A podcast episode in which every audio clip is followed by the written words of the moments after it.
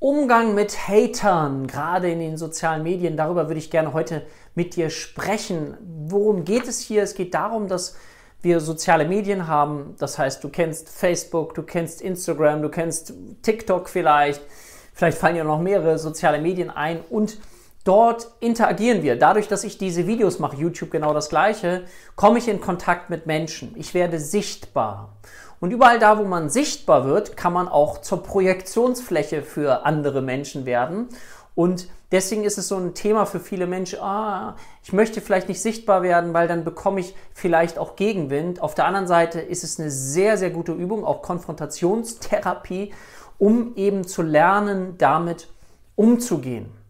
Und ich glaube, dass es so eine Art von Perspektivwechsel braucht, damit wir eben schauen können, ja, dass uns das nicht zu nahe kommt. Also ich gebe dir mal ein paar Beispiele, ein paar Sachen hier aufgeschrieben, was so, wenn ich zum Beispiel eine, eine Werbeanzeige mache, also wenn ich bei Facebook etwas einspreche, um Menschen einzuladen, sich über dieses Berufsbild zu informieren. Ich weiß nicht, du kennst dieses Berufsbild vielleicht schon, aber viele andere kannten das Berufsbild vorher nicht. Ich kannte es früher auch nicht und wusste nicht, dass das eine Möglichkeit ist, eine nicht akademische Möglichkeit, auch Psychotherapie zu betreiben und dass es eine Erlaubnis braucht, um überhaupt Psychotherapie zu betreiben. Also da geht es ja einmal diesen studierten Weg, den akademischen Weg oder den nicht akademischen Weg über den Heilpraktiker für Psychotherapie.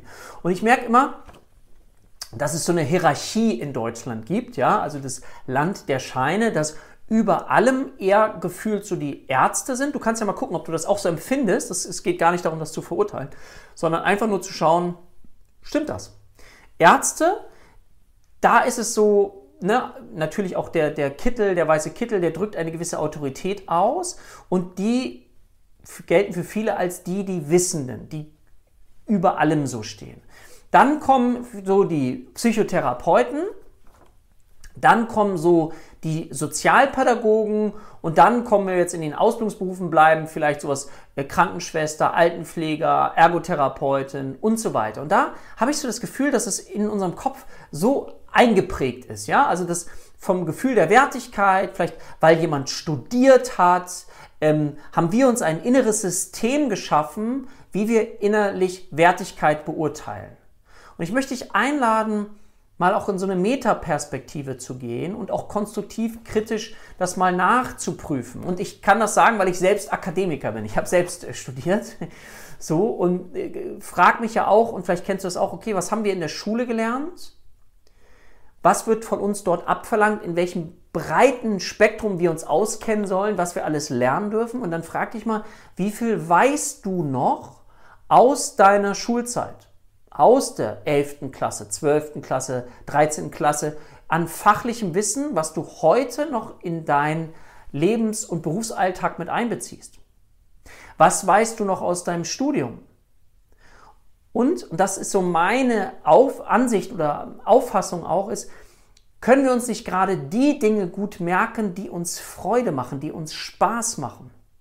Und wie viele Dinge haben wir in der Schule getan oder auch im Studium gemacht, die uns eigentlich keine Freude gemacht haben? Jetzt gehört das ja mit dazu, das verstehe ich auch, ne? Manchmal muss man sozusagen über ein inneres Hindernis hinübergehen, um die Dinge zu lernen. Finde ich völlig einverstanden. Aber die Frage ist ja, die, jetzt wenn wir bei Therapeuten sind, wer ist sozusagen ein guter Therapeut? So. Wer ist der beste Therapeut? Ist das wichtig? Oder ist es eher zu schauen, okay, was ist vielleicht anders strukturiert? Ich habe auch nochmal ein Video gemacht zum Thema Unterschied zwischen psychologischer Psychotherapeut und Heilpraktiker für Psychotherapie. Natürlich gibt es da Unterschiede.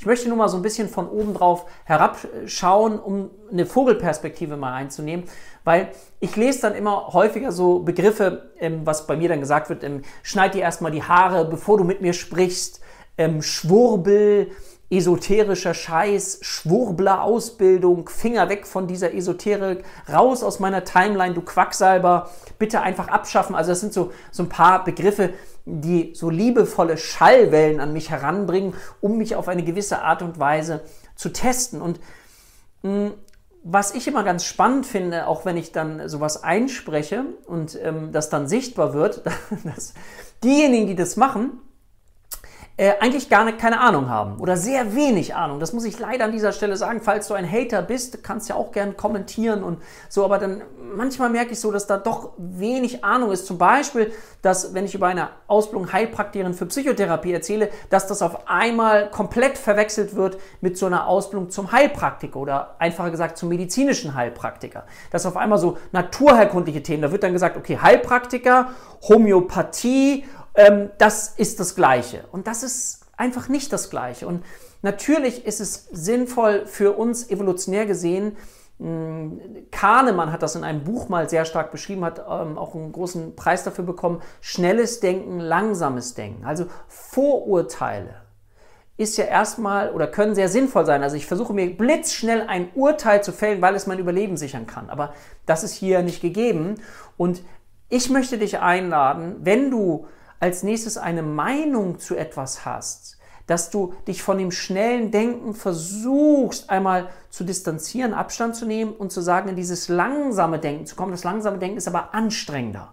Das Schnelle ist viel einfacher. Wenn du eine Meinung zu etwas hast, ja, und dich einfach raushauen kannst, kannst du ja mal gucken, wenn du im Bus sitzt und Menschen unterhalten sich, wie viel Positives wird erzählt und wie viel Negatives wird erzählt. Wie sehr wird auf Politiker geschimpft? Das ist so einfach und es tut doch auch gut, weil wir selber so eine Art Selbstwerterhöhung haben. Wenn wir jemand anders runtermachen, dann machen wir so eine Art Selbstwerterhöhung. Das heißt, es ist immer auch wichtig zu schauen, wenn wir jemanden loben, ja, loben, stellen wir uns dann über die Person oder sind wir auf gleicher Ebene? Das ist so ganz schmaler Grad von Fühligkeit, ja?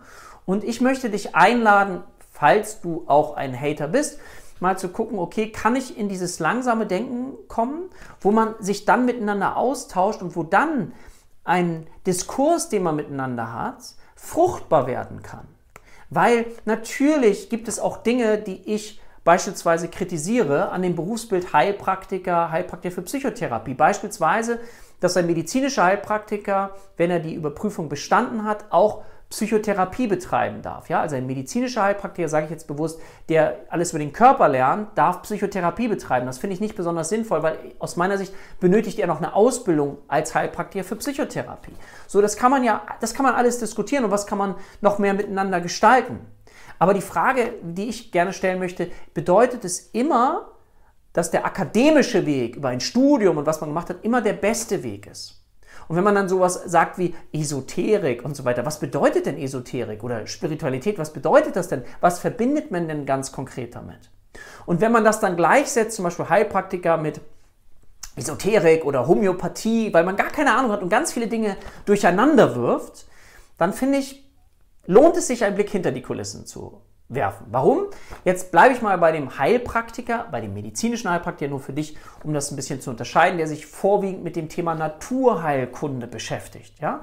Und naturheilkundliche Verfahren ist zum Beispiel Homöopathie, traditionell chinesische Medizin, aber auch die Pflanzenheilkunde, also Phytotherapie. Es gibt, es gibt dreihundertfünfzig verschiedene Verfahren, Tendenz steigend, ja? Also ganz, ganz viele naturheilkundliche Verfahren, die sich aber ganz stark unterscheiden. Das heißt, wenn du zu einem Heilpraktiker gehst oder den benennen möchtest, müsstest du als erstes fragen, ja, mit welchen Methoden arbeitet denn ein Heilpraktiker? Ja, warum?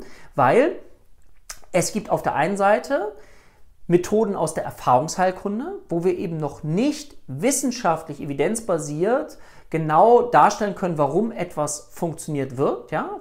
Bei der Homöopathie ist das beispielsweise der Fall. Ne? Da gibt es Studien, wo die Wirksamkeit bestätigt ist. Dann gibt es andere Studien, wo die Wirksamkeit nicht bestätigt ist. Da muss man dann ins Studiendesign auch schon mal reinschauen, um zu gucken, sind das wirksame Studien? Das ist einerseits, das ist Erfahrungsheilkunde, die ja trotzdem angewendet wird. Und auf der anderen Seite haben wir aber Verfahren wie die Phytotherapie, die ist wissenschaftlich evidenzbasiert. Das ist nicht die Frage, ob sie funktioniert, sie funktioniert. Ja, sie ist ja sogar nachgewiesen. Also das heißt, wenn man fragt, muss man schon ein bisschen tiefer fragen. Gleichzeitig ist es so, dass dann noch andere Dinge durcheinander gewürfelt werden. Ein psychologischer Psychotherapeut und Arzt und Heilpraktiker für Psychotherapie. Beispielsweise beim Bereich der Medikamente. Der einzige, der Medikamente, Psychopharmaka geben oder verschreiben darf, ist ein Arzt, ein Mediziner, auch ein psychologischer Psychotherapeut darf keinerlei Medikamente verschreiben. Ein Heilpraktiker für Psychotherapie übrigens auch nicht. Ja? Also es macht aus meiner Sicht Sinn, hinterzuschauen. Und natürlich, wie gesagt, kann man das eine oder andere kritisieren. Aber ich möchte jetzt auch nochmal eine provokante These hineinwerfen. Kannst ja gerne auch mal schreiben, was du dazu sagst, wenn wir uns so an diesen Begriff der Wissenschaftlichkeit klammern. Und wie gesagt, ich bin ja selbst Wissenschaftler und ich finde das auch gut und wichtig, ne, dass man das als Fundament mit einbaut. Aber wenn man dogmatisch wird, dann wird man, finde ich, ist es problematisch.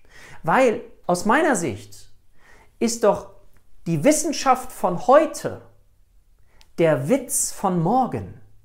Die Wissenschaft von heute ist der Witz von morgen. Das, was wir heute so als wissenschaftlich fundiert gelten, ist morgen, übermorgen, zehn Jahren, fünfzehn Jahren, zwanzig Jahren der Witz. Warum? Weil wir natürlich immer mehr und mehr herausfinden über die Psyche. Ja, wenn du jetzt mal so den Begründer der Psychoanalyse nimmst, wie Sigmund Freud.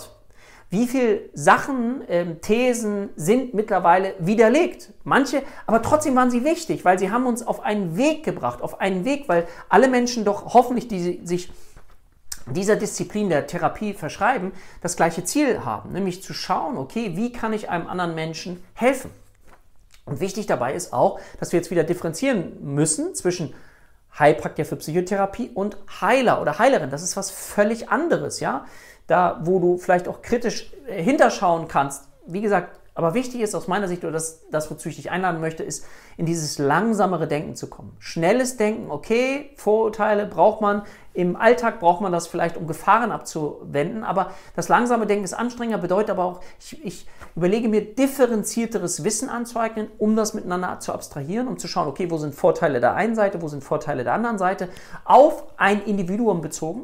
Bei mir zum Beispiel war es so, dass ich irgendwann ganz großer Freund war von diesem nicht-akademischen Weg, weil er sehr praktisch war und sofort in die Praxis hineingeht und ich natürlich trotzdem das fundierte Wissen lernen kann und auch gelernt habe zum Thema Anamnese und Diagnostik. Dann auch gleichzeitig mal zu, hinterzuschauen, wenn ich jetzt solche Sachen auch kritisiere, ist, was sind denn, was gibt es für Ausbildungsinstitute?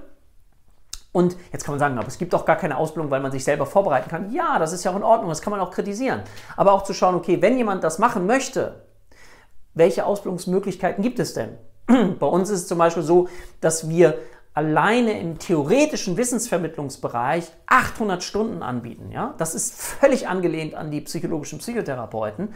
Ähm, Dafür ist es so, dass man die Praxis flexibler gestalten kann bzw. sich flexibler erarbeiten darf. Da ist das Curriculum bei psychologischen Psychotherapeuten stärker, klarer strukturiert. Alles in Ordnung.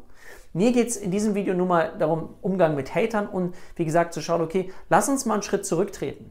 Weil gerade mit denen, denen ich gesprochen habe, mit Psychiatern, mit psychologischen Psychotherapeuten, weil wir suchen das Verbindende bei uns am Institut und nicht das Trennende. Und wenn man das im Blick hat, dann können diese Berufsgruppen aus meiner Sicht unglaublich gut miteinander zusammenarbeiten. Wichtig ist, dass man natürlich das Handwerkszeug fundiert gelernt hat. Da bin ich komplett bei dir. Ja? Ähm, genau, ich wollte das mal so ein bisschen, guck mal hier auf meinen Zettel. Hm. Also mein Wunsch wäre, ich weiß, das ist mit Menschen, die einfach nur irgendwas rauslassen wollen, nicht möglich, aber mein Wunsch wäre, wertschätzend miteinander umzugehen. Weil wie machen wir das mit denjenigen, die das gelernt haben in anderen Ländern? Sagen wir dann auch, das sind Schwurbler, die haben das nicht gelernt und so weiter. Also ich glaube, wir müssen so ein bisschen locker lassen von dieser einseitigen Sichtweise, die ja letztendlich auch wieder etwas Bestimmtes ausdrückt. Ja? Das sind Vorurteile. So, genau, das wollte ich schauen. Jetzt die Frage, wie geht man mit Hatern um? Ich nenne das immer das innere Spielgewinn. Das heißt, was ist für mich wichtig? Ich habe einen gewissen Anspruch an mich. Ich habe einen gewissen Anspruch an meine Arbeit. Ich habe einen gewissen Anspruch an unser Institut, wie es Wissen vermitteln soll, woran wir uns anlehnen im Wissensbereich, dass wir qualitativ sehr, sehr hochwertig arbeiten wollen. Und das bedeutet für mich dieses innere Spiel. Das äußere Spiel, das kannst du auf alles andere übertragen auch, das kann ich nicht immer gewinnen, weil ich kann nicht dafür sorgen, dass es jetzt keine Hater mehr gibt, weil Hater gibt es immer und überall bei jedem und bei allem. Aber ich kann für mich stimmig sein und sagen, okay, das, was ich anbieten möchte, soll die beste Qualität haben. Es sollen richtig gut ausgebildete Leute bei uns rausgehen, die anderen Menschen richtig gut helfen können, wir das evaluieren können und schauen können, wie das Ganze dann funktioniert. Und Und damit gewinne ich mein inneres Spiel, nämlich dieses Gefühl, dass ich alles getan habe. Das kannst du übrigens auf sämtliche Lebensbereiche übertragen, wenn du das Gefühl hast, das äußere Spiel, was in der Welt gerade passiert, kannst du nicht gewinnen. Es sind gerade Zeiten mit ganz, ganz viel Ungewissheit, was wiederum dafür sorgt, dass mehr Menschen Angst haben und häufig Menschen, die Angst haben, dann wieder sehr aggressiv reagieren, auch in den sozialen Medien, so ganz krasse Positionen einnehmen. Aber du kannst schauen, was ist mein inneres Spiel? Was möchte ich machen? Was sind die Dinge, die ich selber beeinflussen kann? Mit welcher Haltung möchte ich selber gerne rausgehen? Wie möchte ich sein? Und das ist mein Leitbild, mein Leitstern, an dem ich mich orientiere. Und das versuche ich jeden Tag immer wieder aufs Neue, um zu sagen, für mich, mit meinen Werten, die ich habe, eben anderen Menschen eine Freude zu machen, ihm Spaß am Lernen zu vermitteln und dann dafür zu sorgen, dass andere Menschen, die vielleicht psychisch erkrankt sind, davon profitieren können. Und so befinden wir uns dann auf einer gemeinsamen Reise. Und das ist das, was ich so liebe mit den anderen Berufsprofessionen, mit denen wir unter einem Dach zusammenarbeiten, dass das in einer gemeinsamen Gestaltung einfach sehr, sehr gut funktioniert, im Lernen, im Lehren, im Zuhören miteinander und gegenseitigem Respekt. Und das ist das, was ich mir total wünsche. Also, in diesem Sinne, schau mal, wenn du jetzt über Sichtbarkeit nachdenkst und vielleicht bist du schon auf dem Weg, wie möchtest du gerne damit umgehen? Keine Sorge, am Anfang kommt das noch nicht viel, wenn du noch nicht so sichtbar bist, aber es lohnt sich, weil überall, wo du sichtbar bist, stehst du für etwas. Und ich glaube, es braucht mehr Leuchttürme, Leuchttürme in dieser Welt, die sagen, ich stehe für etwas, ich bin aber gleichzeitig offen, auch im Diskurs, aber wir brauchen dich an dieser Stelle. Ja? In diesem Sinne, ich wünsche dir eine schöne Woche und freue mich auf das nächste Video mit dir und sage für heute Tschüss, bis bald, dein Dirk.